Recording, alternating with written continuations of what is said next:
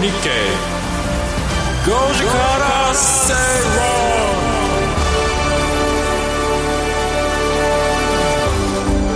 9月25日月曜日。時刻は5時を回りました。皆さんこんにちは。吉崎誠二です。こんにちは。アシスタントの内田まさですなんか1週間空くとすごく久しぶりな感じしますね。久しぶりだから今ちょっと噛みましたね。はい。今だから一応それをフォローしようかなと思って。朝も喋ったんですけど。そっかそっか。なんかなんですかね。1週間空くとなんとなくこうリズム感がね。ねそうなんですよ、うん、ねまあ、まあ、でもここから月曜日休みあ10月もあるじゃないですか。本当だ。ね。月曜日休みが多いからね。多いんですよ、ね。うっちーと会えなくて残念だったわ。残念残念。なんか笑ってますけど。本心じゃないな。本心です。もう9月のこの月末ってもう一番ねあれなんですよ忙しい時期。忙しい。もう一番しんどい。もうあの不動産系のいろいろ数字が出たりとかもね、うん、しますよね。9月特に3月9月はね、うん、まあ、今日一回あのニュースで取り上げますけど。基準地価。基準地価が、はい、3月は工事地価。地下工事が出るので、はい、そこだけねお仕事いただくそこだけの連載っていうかねあのレポートみたいなのがいっぱいあって、うん、まあ分析欲しいですもんね。もうそれをもう黙々今日も1時ぐらいから3時45分ぐらいまでの2時間や45分で4862文字打ちましたよ。書きましたね。早いですね吉崎さん。書くスピードが、そうなんですね。得意なんですよ。あパスあのね打つのが早いんじゃなくてあんまり考えなくてこう。文章にするのが早いんです、ね。はい、それは得意だと思いますね。入ってますから。こう結構時間かかりますよ書くのに でもパソコン打つのはそんな早くないです。なるほどね。よく言われるんですよ。パソコン打つのが早いんじゃないかって。パソコン打つと遅いですねって言われて僕の中では、はい、これ結構あると思うんですけど自分の考えてるペースとパソコンの手の動きがピタッと合う方がストレスなくいけるじゃないですか。そうですね。ポーってもしもパチパチパチって打てるとするとそんなに文章浮かばないから、ゆっくりまあほどほどな感じで打つとちょうどいいリズム感があって書きやすいと思うんですよね。結果早いねって言われるっていうことなるほどね、はい、私でも頭で考える方が早いですね。手が遅いですね。年々遅くなるのかしら？これからどうしましょう？ねそんな落としかしら？これからねね、遅くなるんじゃないかなってちょっと心配になりました今。はい。もう面白い。今日朝の番組が最終回だったんで。お疲れ様でした、ね、2年半やった番組が最終回で最後も最後も紙マークってましたけどね。皆さんもしかしたらコメントくださってます？ます。いただいてます。もういろんな方々が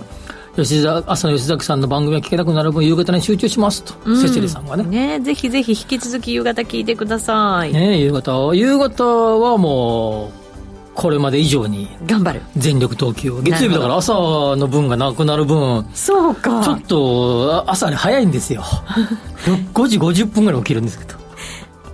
久しぶりにしゃべるからってなんかか、ま、余計に噛むとかそういうことではない。大丈夫ですか？パワーアップして頑張りましょうね。はいフォローし合いながら、はい、はい、ぜひ皆さんもフォローしてください、ということで今日のツイッターネタ、うん。あのね、うん、先週なかったじゃないですか放送が月曜日、はいはいはいはい、だからねみんなにツイートしてほしいねっていう AD ちゃんの、あのー、一応メッセージが込められてるんですね。今日のテーマ、うん今日の夜何食べる？いつもほら高見さんがお料理のね、うん、材料とかあげてくださるじゃないですか。今日もあげてくれてますよ。早くも？早くも。後でゆっくり見てみます、うん、ブリの切り身。あいいですね。梅、えー、切り身を梅醤油で煮る。おさっぱりするんですねきっとね。ね。イワシとかだったらね。ねよく聞くね、うん、うんうん。ねそうかブリもいいんですね、うん、そういうふうにしてね、ね、食べたことない。美味しいんかね。いやさっぱりして美味しいんじゃないですか、ブリもほら今油乗ってるから。ねちょっとさっぱりして食べれるかもしれません、はい、ということで高見さんはもちろん皆さんもぜひぜひ今日の夕ご飯、何食べるもしくは何食べたいってそんなね ネタをお寄せいただけると、はい、助かります。はい。お待ちしております。えっ、と、ハッシュタグご時世つけてつぶやいてください。ハッシュタグご時世でつぶやいてください。お待ちしています。それでは今日も情報満載で進めていきましょう。この番組はココザスの提供でお送りします。Radio 日経5時から正論ラジオ日経では5時から正論をお送りしています。この時間は経済マーケットニュースをフラッシュでお届けします。まずは先ほども出た基準地価からですね。国土交通省は19日えー、令和5年度都道府県地価調査。これがいわゆる基準地価ということですね,、うん、ね。発表しました、えー、調査地点は2万1381点1地点か、うんはい、はい、ということですね。えっ、ー、と、地価の平均変動率は、全国の全用途平均が1.0%上昇と、2年連続で上昇し、上昇率は拡大しています。ちなみに前年度は0.3%の上昇でした。なるほど。はい。えー、基準地価のお話は先週の水曜日に、えーかえーとね、先週火曜日に出たので、うん、火曜日に。水曜日にちょろっとだけあのまだあの分析を細かくする前に、うんうん、えー、ちょろっとだけお話をしました。速報的にね。速報的に、はい、今日はね、あのー、この間に結構原稿も書きましたのでそうですね。そこでいろいろまとめたことも含めて発表しようかなと思います、はい、えまあ、あのー、コロナ前の2019年の、えー、時によりも、まあ、上昇率的には住宅地は戻ってきたけれども、はい、商業地はそこまでまあ戻ってないっていうのが、まあ、全体感ですかね。なるほど。まあ、なんとなく感覚的に分かりますよね。あの、商業地の方が、おそらくだいぶ戻ってきたんだけれども、はい、えー、だけど、あの、まあ、戻ったと言っても今年に入ってからなので、うんうんうん、基準地価は7月1日が価格時点なので、はい、えっ、と、そうすると、去年の23年の7月2日から、えー、の半分、はい、はい、だから年末まで。は、まあ、商業地そんなに頑張ってなかったから、うんそうね、年明けてからぐっと伸びた。そうですよね、はい、あのコロナがあのに5類からあ2類から5類になったのも5月でしたもんね。うん。はい、ね。まあ、だからそういう意味じゃあの、どちらも上昇してんだけど、上昇の角度的に言うと、えっ、ー、と、まあ、商用地の方がかなりそれまで上がっていたので、まあ、そこまで戻っていないという状況ですが、まあ、でもかなり戻ってきているというようなところで、住宅地に至っては、コロナ前の伸び率以上に伸びていると。えー、すごいですね。いう状況ですと。えー、まあ、今回の大きな特徴はですね、まあ、いろいろあるけど、地方がめちゃ伸びた。はあ地方が強い。強いというところで、うん、えー、っとですねまず地方の中でも、えー、都道府県別に見ればですね、はい、えー、っととですねちょっと待ってください都道府県別に見ればえー、っと上昇になった都道府県が18 18はい、はいコロナ後から見れば、7、14、18ということで、うん、まあ順調に増えてきていると。いうところですね、はい、でマイナスになった地点も、えー、38、32、28とどんどんどんどん減ってきてると、はい、いうところです。で住宅地のトップ伸び率トップは都道府県別で見れば沖縄県。沖縄県はい。次福岡、うん、3位東京、4位千葉、5位北海道というところなんだけど、うん。はい、例えば、長らくマイナスが続いていた岩手県もプラスになってたりとか、うん、へえって感じだよね。岩手プラスなんだ、みたいな感じですよね、はい、他にも、えー、大分県とか大分県、はい、熊本県とか、うん。えー、もうかなり伸びているということで岩手はちょっと驚いたね。えー、そういう意味ではやっぱり変化の大きいところもあったってことなんですね、すね。地方でね。はい。そなんといっても地方で伸び率の各地点地点。さっきの2万1000何倍だかな。2万1000うん381地点のうちのベスト10、10発表すると、はい、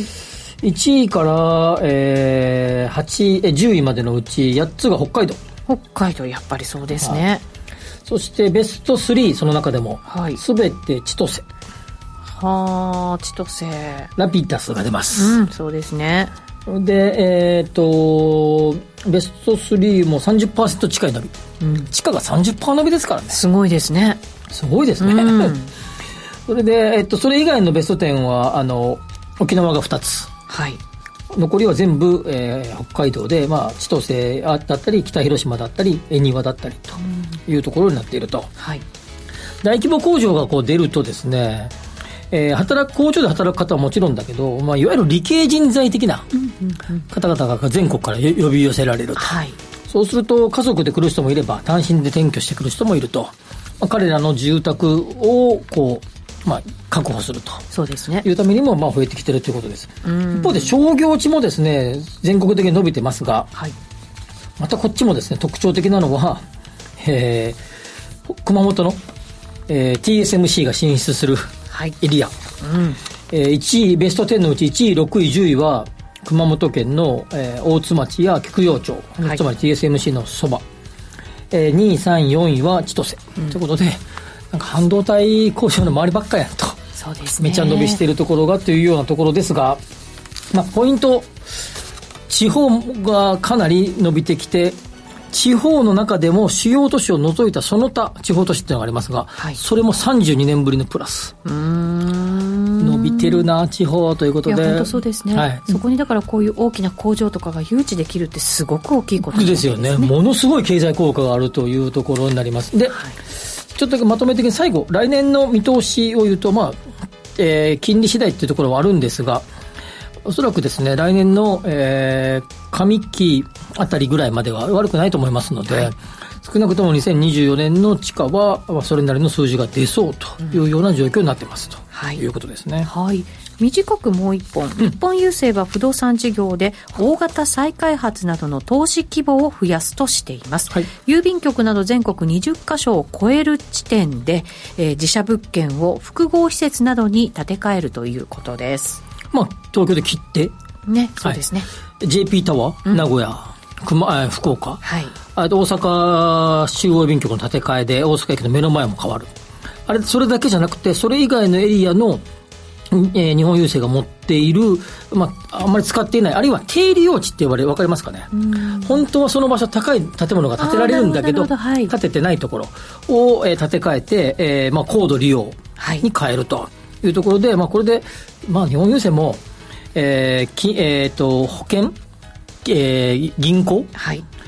で今収益を上げていて、はい、郵便ではあまり儲かってないという中でもう一個第三の柱として不動産を作るとそうです、ね、ここがポイントですね郵便はなかなかねやっぱり拡大していくってことは難しくなってきてますから、はい、やっぱり新たなものをということなわけですね。はい。3つ目の柱を日本郵政が作るというところですね。うん、はい。わかりました。以上、ここまではフラッシュニュースでした。お知らせの後は、深掘り経済指標のコーナーです。Radio 5時から正論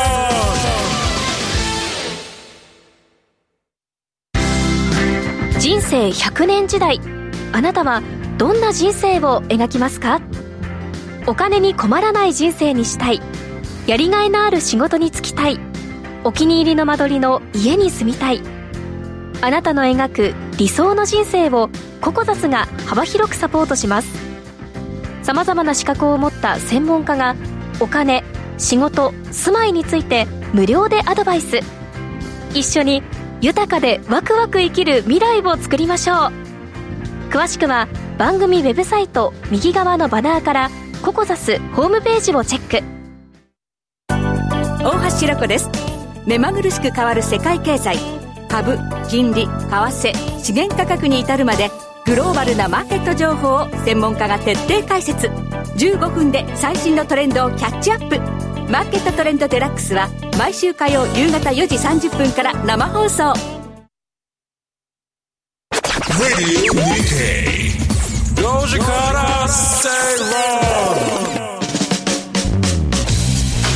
この時間は深掘り経済指標のコーナーです。今日はリート特集お送りします、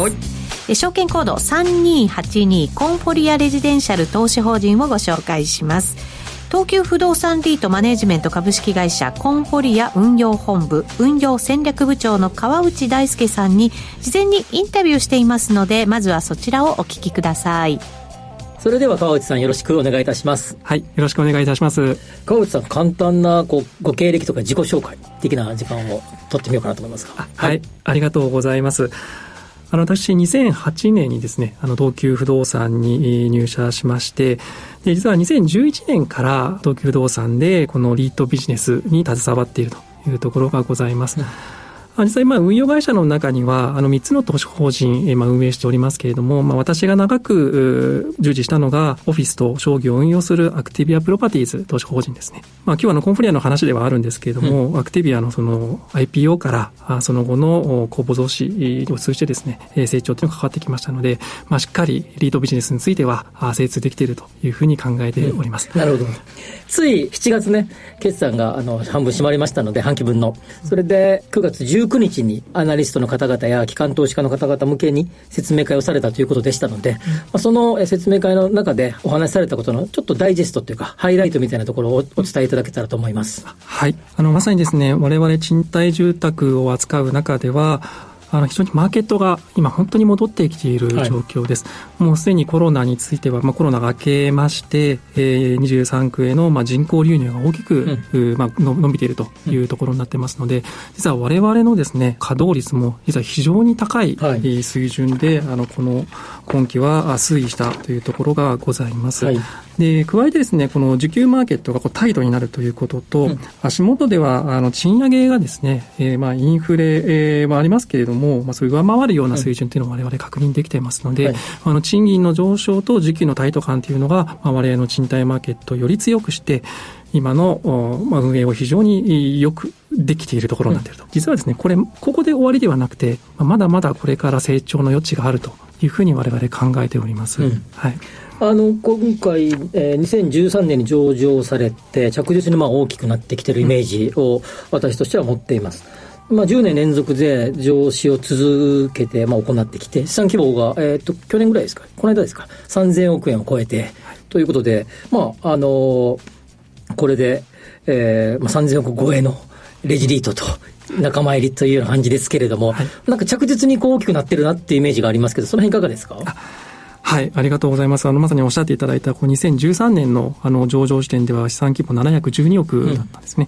うん、あの、その後、まあ、毎年公募増資を継続することで、着実に資産規模を大きくして、まさに、えー、今回の8月の増資でですね、取得する物件を加えて3073億と。うん3000億を突破するというリートになることができました。で、やはりこれができた要因としては、まあ、住宅特化型としての優位性、うん、まあ、安定してこう運営ができたというところもございますが、先ほどおっしゃっていただいた通り、もう本当、本当、法人の最大の強みである東急不動産の開発力を、まあ、しっかり活用できてきたことだというふうに思っております。あの、実は3073億円のうちですね、約7割強が、うん、あそのスポンサーである東急不動産グループからの取得というところですので、はい、まあ、これが一貫したあサービス、サービス、サポートをですね、我々受けることができたというところが大きな要因だというふうに捉えています。管理力とかね。そういうところもやっぱり定評があるんじゃないかなと思いますけど、賃貸物件ってやっぱり、結局、まあ物件の中のあの室内の快適さとともにですね、まあ、住んでると、どうしても不具合って出てくるはずなので、その時にスピーディーな対応してくれるとかっていうのが、やっぱり、物件の魅力であり、そしてその方々が満足して住むことにより、えー、より長期に住み、えー、例えば、えー、一定のレンジが経った時の賃料改定の時も納得してそれを受け入れるってことにつながると思うんですが、管理についてのお考えはどうですか？はい。我々のコンフォリアの管理につきましては、本当に東急動産ホールディングスグループの、まあ、バリューチェーンを活用できているとい。うところがございます。はい、あのプロパティマネジメントにつきましては、あ東急住宅リースが、うん、また物件の管理等については東急コミュニティが、うん、またあのソフト面では、実はあのコンフォリアウェルボックスというですね、はい、あのレジャー施設なんかを割引で使えるような、うん、インターネットサービスというのをご入居の皆様に、えご提供しているというところもございます。まあ、こういったハード面と、それからソフト面、まあ、これをグループ全体で、えサポートすることによって、ご入居者、その皆様の満足度を上げる。で、結果的には、あ長期でお住まいいただけると、まあ、コンフォリアのファンになっていただける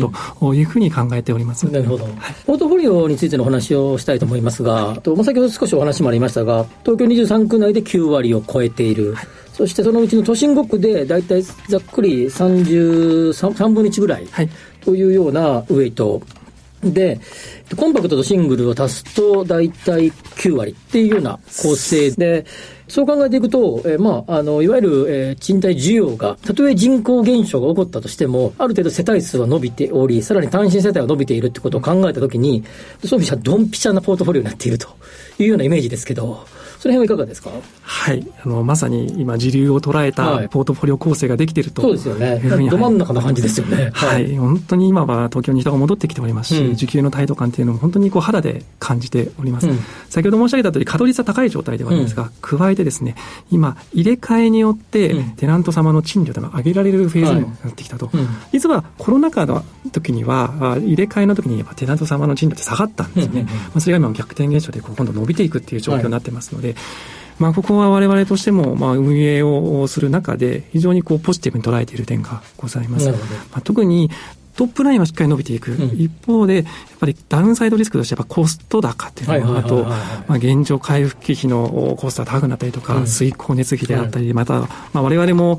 金融機関様から借り入れ行ってますので、うん、その金利高というのもあるんですが、まあ、それをですね、跳ねのけるぐらいのこうトップラインの成長というところで、まあ、皆様に成長をお示ししていきたいなと思ってます。なるほど。はい、このエリア、あるいはこの、えー、レジのサイズ感のタイプですね、うん、これをもう変えずにこのままの方針でいこうよってことですか？はい、あの大きくは、はい、はい、そうですね、あの大きくは変えるつもりはないんですが、やはり賃貸住宅もあのやはりトレンドが、うん、ございます。で、コロナを明ける中で一つあるのは、よりは別に広い部屋というのが求められています。ね。えでただ広い部屋って、もうご存知の通り、皆さんその23区にはやっぱり供給が少ないんで、うん、なかなかこう取得機会が得られないというのもあるんですね。はいで我々実はいろいろ工夫をしてまして、うん、若干築年数がいった、例えばもともと社宅で使われていたものをリノベーションして賃貸住宅化して、それを取得して運営していくみたいな、うん、まあ、そういう工夫も行っています。で、まあ、コロナ禍でご自宅で働くニーズもあるというのの一方で、あと今、分譲がかなり高くなってますので、でね、はい、はい、今まではあのご結婚されて分譲を買われるっていうその生活のスタイルの変化というのがあったんですが、今は一度ご夫婦になったとしても、賃貸住宅で様子を見るっていう、やっぱり需要も強くなっているのは感じています。うん、ファミリータイプの物件は、一方で賃料のボラタリティが高いっ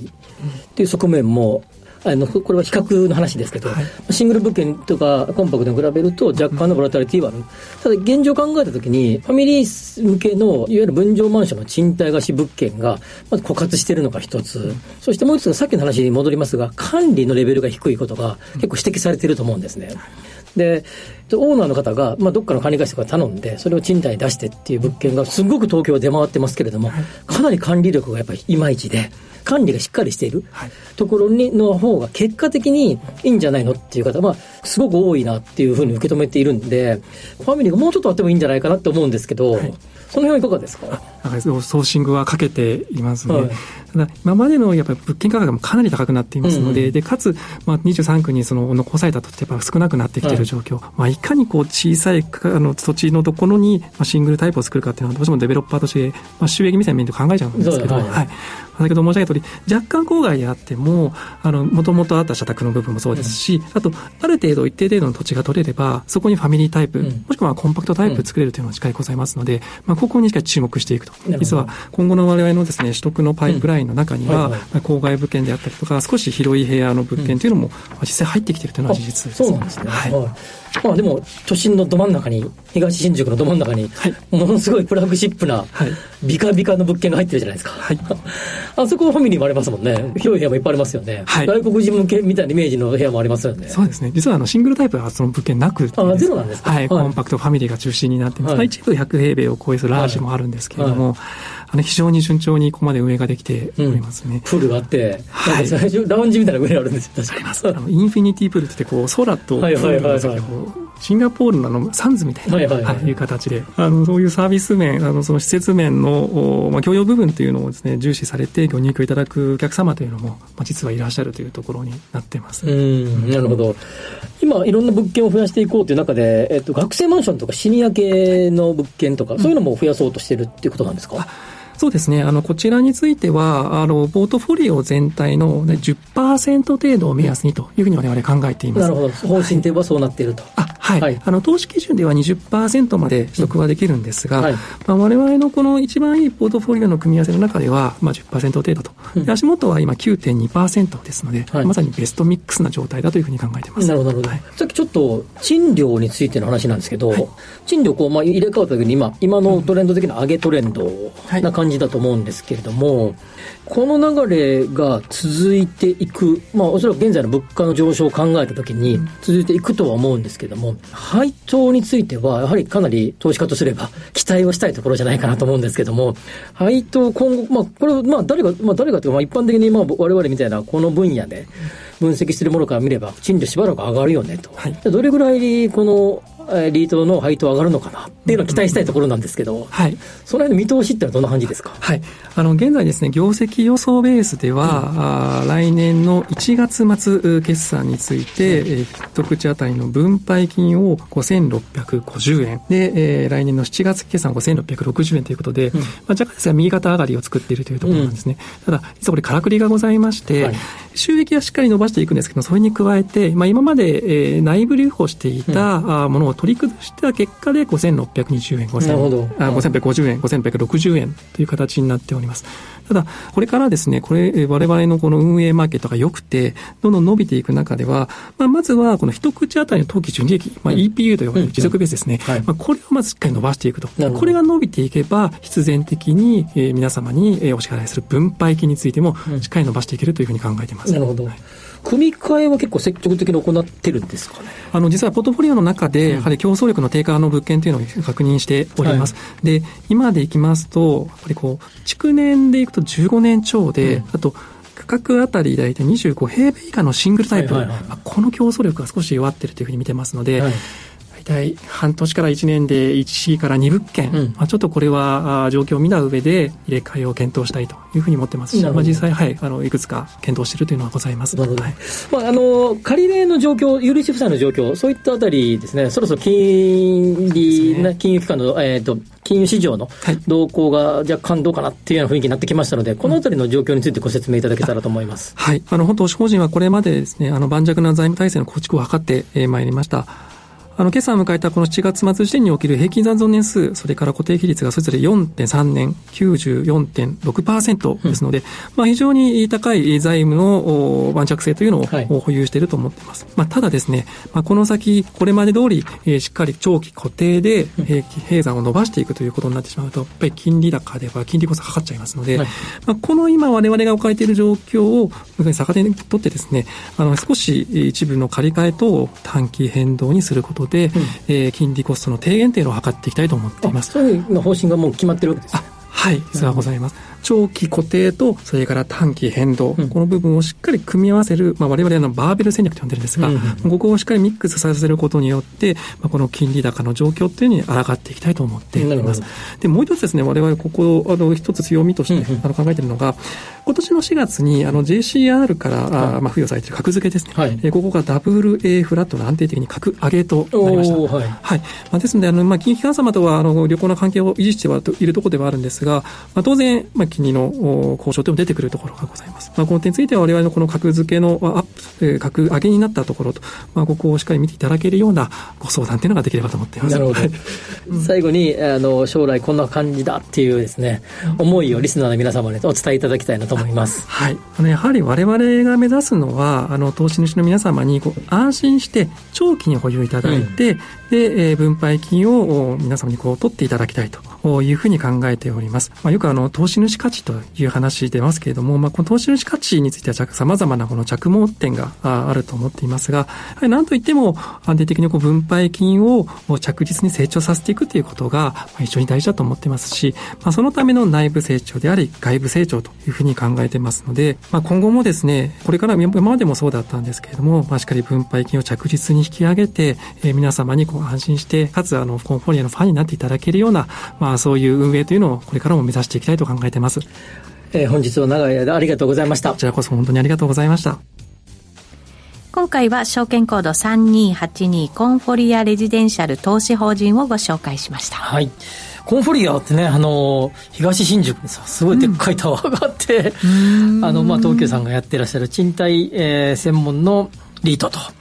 い。うところですが、はい、まあ、あの、東京で、あの、例えば都心にワンルームマンションなんか持ってる人がいたときに、はい、まあ、今多分高くなってきたから、もうそろそろ売ろうかという方もいると思うんですけど。うんうん、多いんじゃないですか、はい、上がってきましたね。ねえー、もうこのリート、もうポートフォリオの9割以上都心にあって、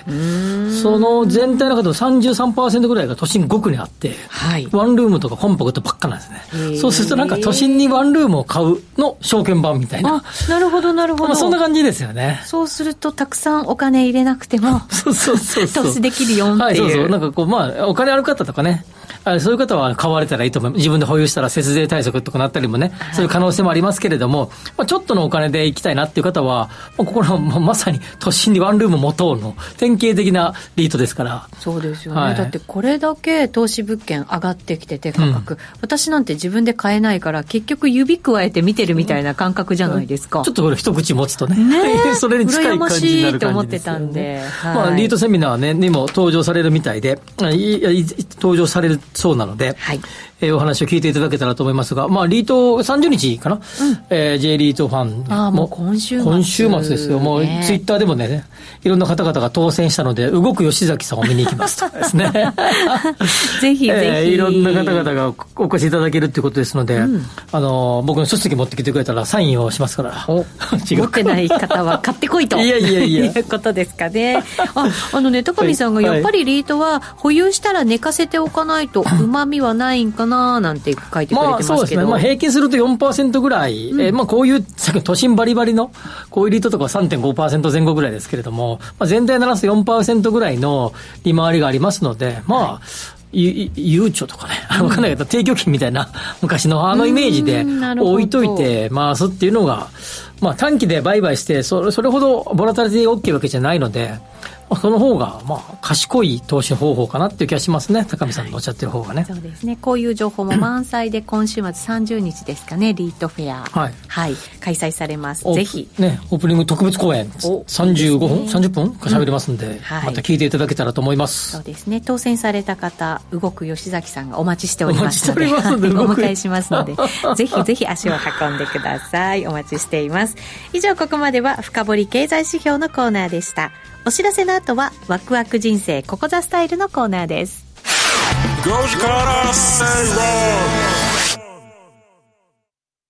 長野の皆さん10月7日土曜日に長野市で無料投資セミナージャパンツアーを開催します。X ネットパーソルホールディングスメディロムサンクゼールニューアートホールディングスが IR プレゼン。そして桜井英明さんが今年後半の株式相場を展望し注目銘柄を解説します。お申し込み方法は、ラジオ日経ウェブサイトから、抽選で70名様をご招待。締め切りは9月29日必着です。企業トップが語る、威風堂々。毎週水曜日夕方4時40分からオンエ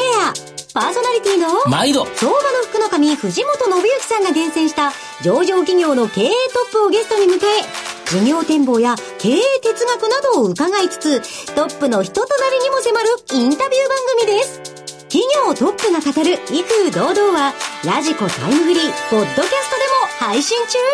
ほら、聞いてや5時からこの時間はワクワク人生ここザスタイル。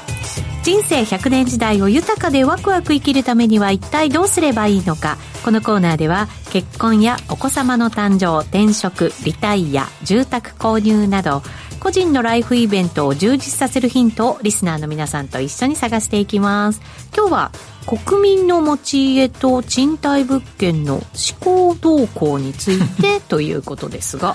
あの国土交通省が令和ごめんなさい平成5年から毎年調査してるやつがあって、はい、土地問題に関する国民の意識調査っていう、まあ、土地所有してますかとか、うんうん、所有者不明の土地ありますかとかっていうのがまあ前半にあって後ろの方は今の住宅に永住したいですかとか、うん、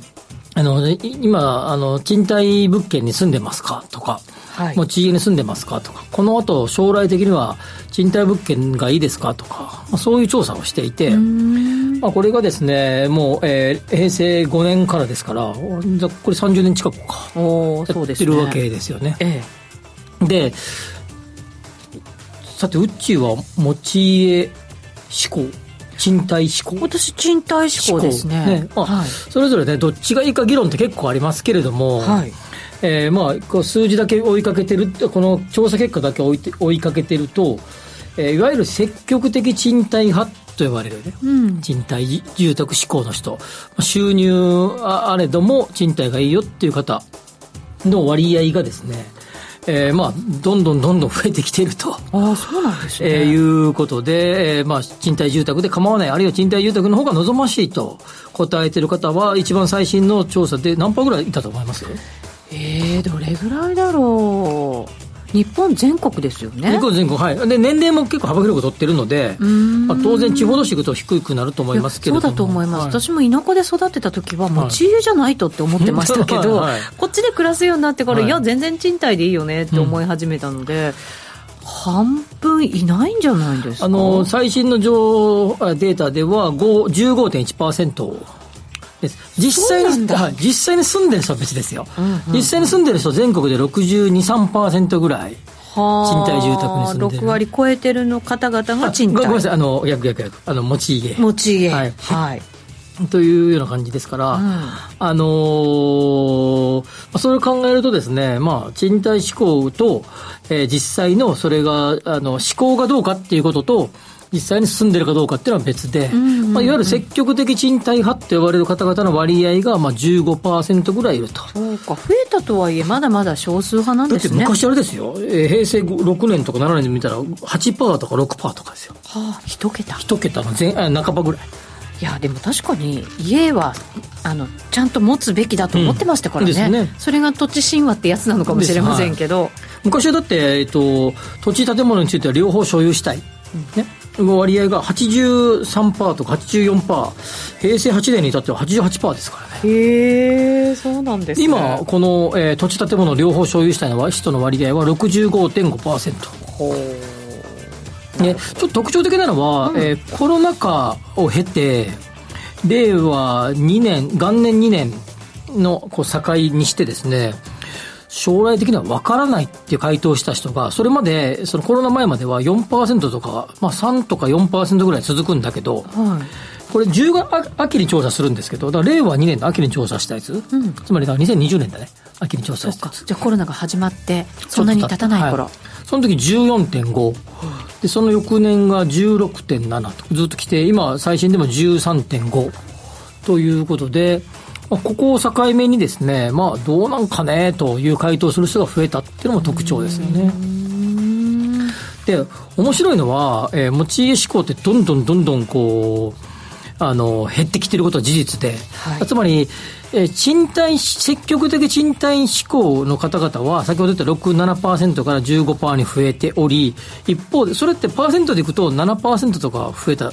だけですよね、はい、一方で持ち家志向は85ぐらいから65ぐらいですから、うん、20%ぐらい減ってるわけ。そうですね。これは結構減りましたよね。そうなんですね。な分からないっていう人がまあどうかはねどっちに転がるか分からないけれども、えー、分からないっていう人とえー、積極的賃貸派の方が増えているっていうのが今の状況で、実際に、えー、特に、えー、単独世帯、一人で暮らす方々は、えー、東京なんかでいうと約7割が、うん、えー、賃貸住宅に暮らすと、はい、でこの一人で単身世帯の方々がどんどん増えてきてるってことを考えれば、えー、まあ積極的かどうかは別としても実際に賃貸住宅の需要っていうのはこれからは結果的にはかなり伸びると。いうことは、まあ、ほぼほぼ間違いないと断言してもいいんじゃないかなと。思いますね、まあ、つまり人体住宅需要は増え続けるんだということですね。そうですよね、まあ、独り身だったらね、賃貸でいいかなと思って、不安はありますけどね、もちろんね。もちろんね、うん、うん。まあ、だけど、一方で、なんかあの、かつては、えー、当たり前のように住まい、住宅は所有するもんだっていう時代から、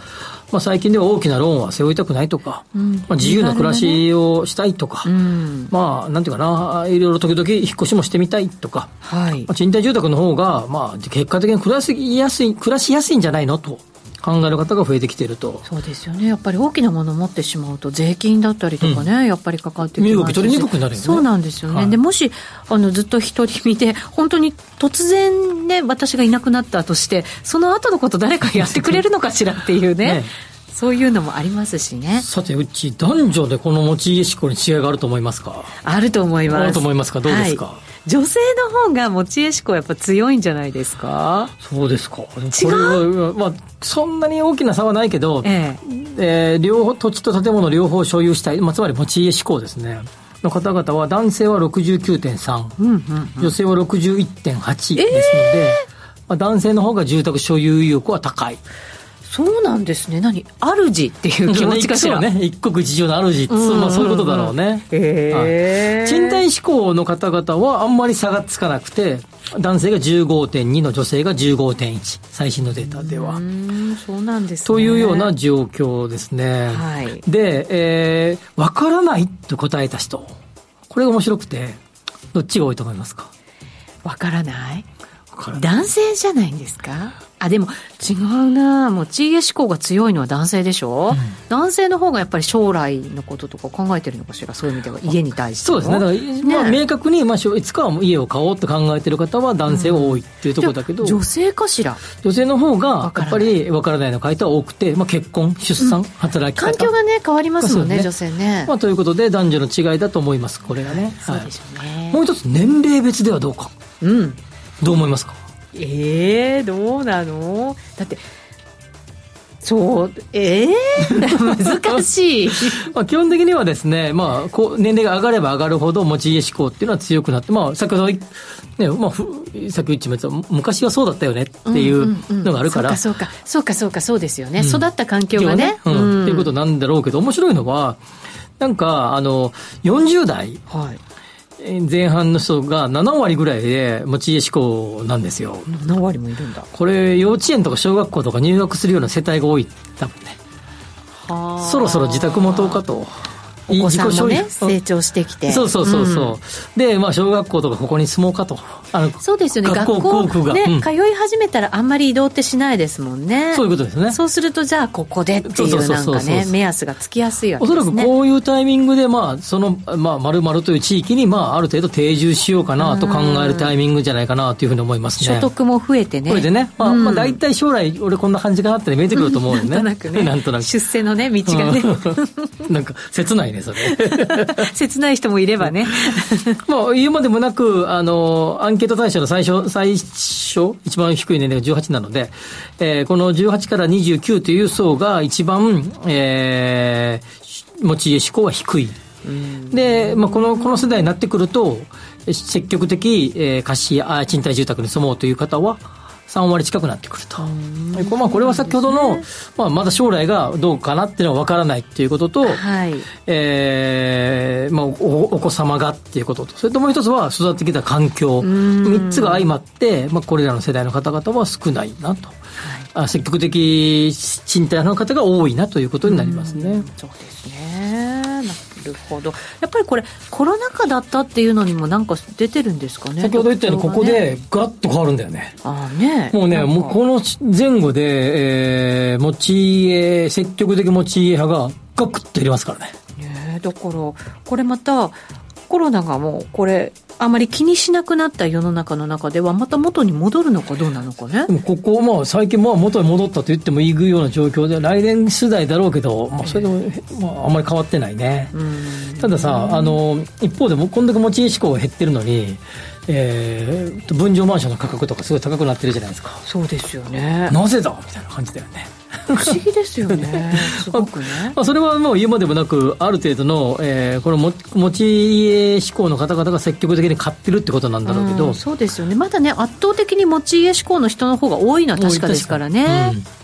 うん、これがどんどん増えてきてですね。今の30代、えーあ20代、30代の方々が、あと10年もすれば、えー、家族を持って子供を産むっていう時に差し掛かって、年齢に差し掛かってきますけど、まあ、そういった方々がさ、どっちに触れるのか、はい、かなりの割合で賃貸住宅、積極的賃貸派が増えることは間違いないんじゃないかなと僕は思いますね。うそうなんですね。やっぱり身軽さとかね、あとやっぱりこのコロナ禍において、遠くでも仕事できるなみたいなね、はい、それもまた身軽だったりするじゃないですか、はい、ただねうち忘れちゃいけないことが一個あってね。何でしょう？これね賃貸住宅そのもののレベルが上がってるってなんだよね。昔賃貸住宅で言うとなんかこうねちょっと若干こう仕様がいまいちみたいなとか、まあ、古臭い家とかみたいなイメージが強かった中で、うんはい、今賃貸住宅かこれみたいな、うん、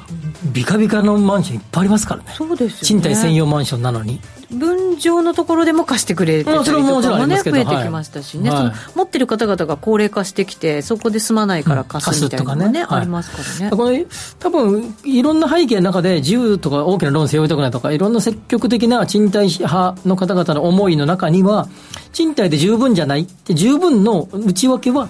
おそらく主とかではなくて、この、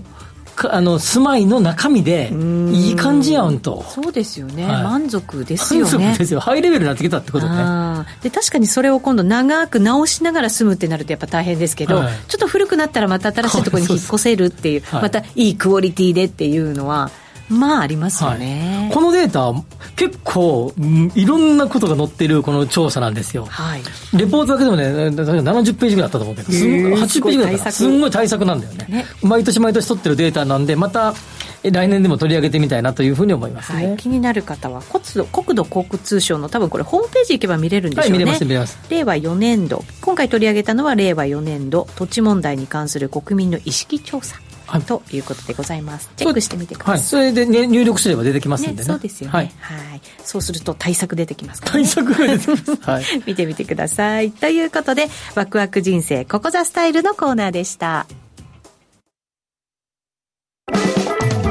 Thank you for listening to ラジオ日経。ラジオ日経第2放送の音楽専門チャンネルラニーミュージックでお送りしているリクエストコーナーの特別版が期間限定でお聴きの第1放送に登場。ラニーミュージックオールリクエストアワーオン RN1 シャッフル。今週金曜夜9時30分から。お楽しみに。農業に関わる方々と一緒に農業の未来を考えていく番組アグリの未来ポッドキャストで配信。農業に関わる全ての人を応援するとともに、地球規模の課題を考えるきっかけとなる音声コンテンツです。ポッドキャストでしか聞けないコーナーもありますよ。詳しくは番組ホームページへ。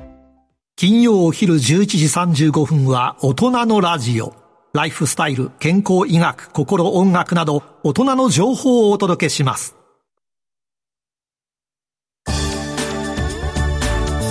さて、まもなく番組も終了ですけれどもね。あっという間でしたね。何食べたいかってドリュー師匠がマクドナルドがかとんかつ弁当も書いてませんでした？コンビニコロッケか考え中って書いてますけど、うん、近所に高見食堂があれば困らないのにって書いてますけど、昨日あの久々にあのマクドナルドでちょっと時間潰そうと思ってコーヒー飲もうと思ったら、はい、ハンバーガーが隣の人が食べてるのがうまそうに見えて。ねたまにいいんですよね。食べましたね久々。あ今知ってる？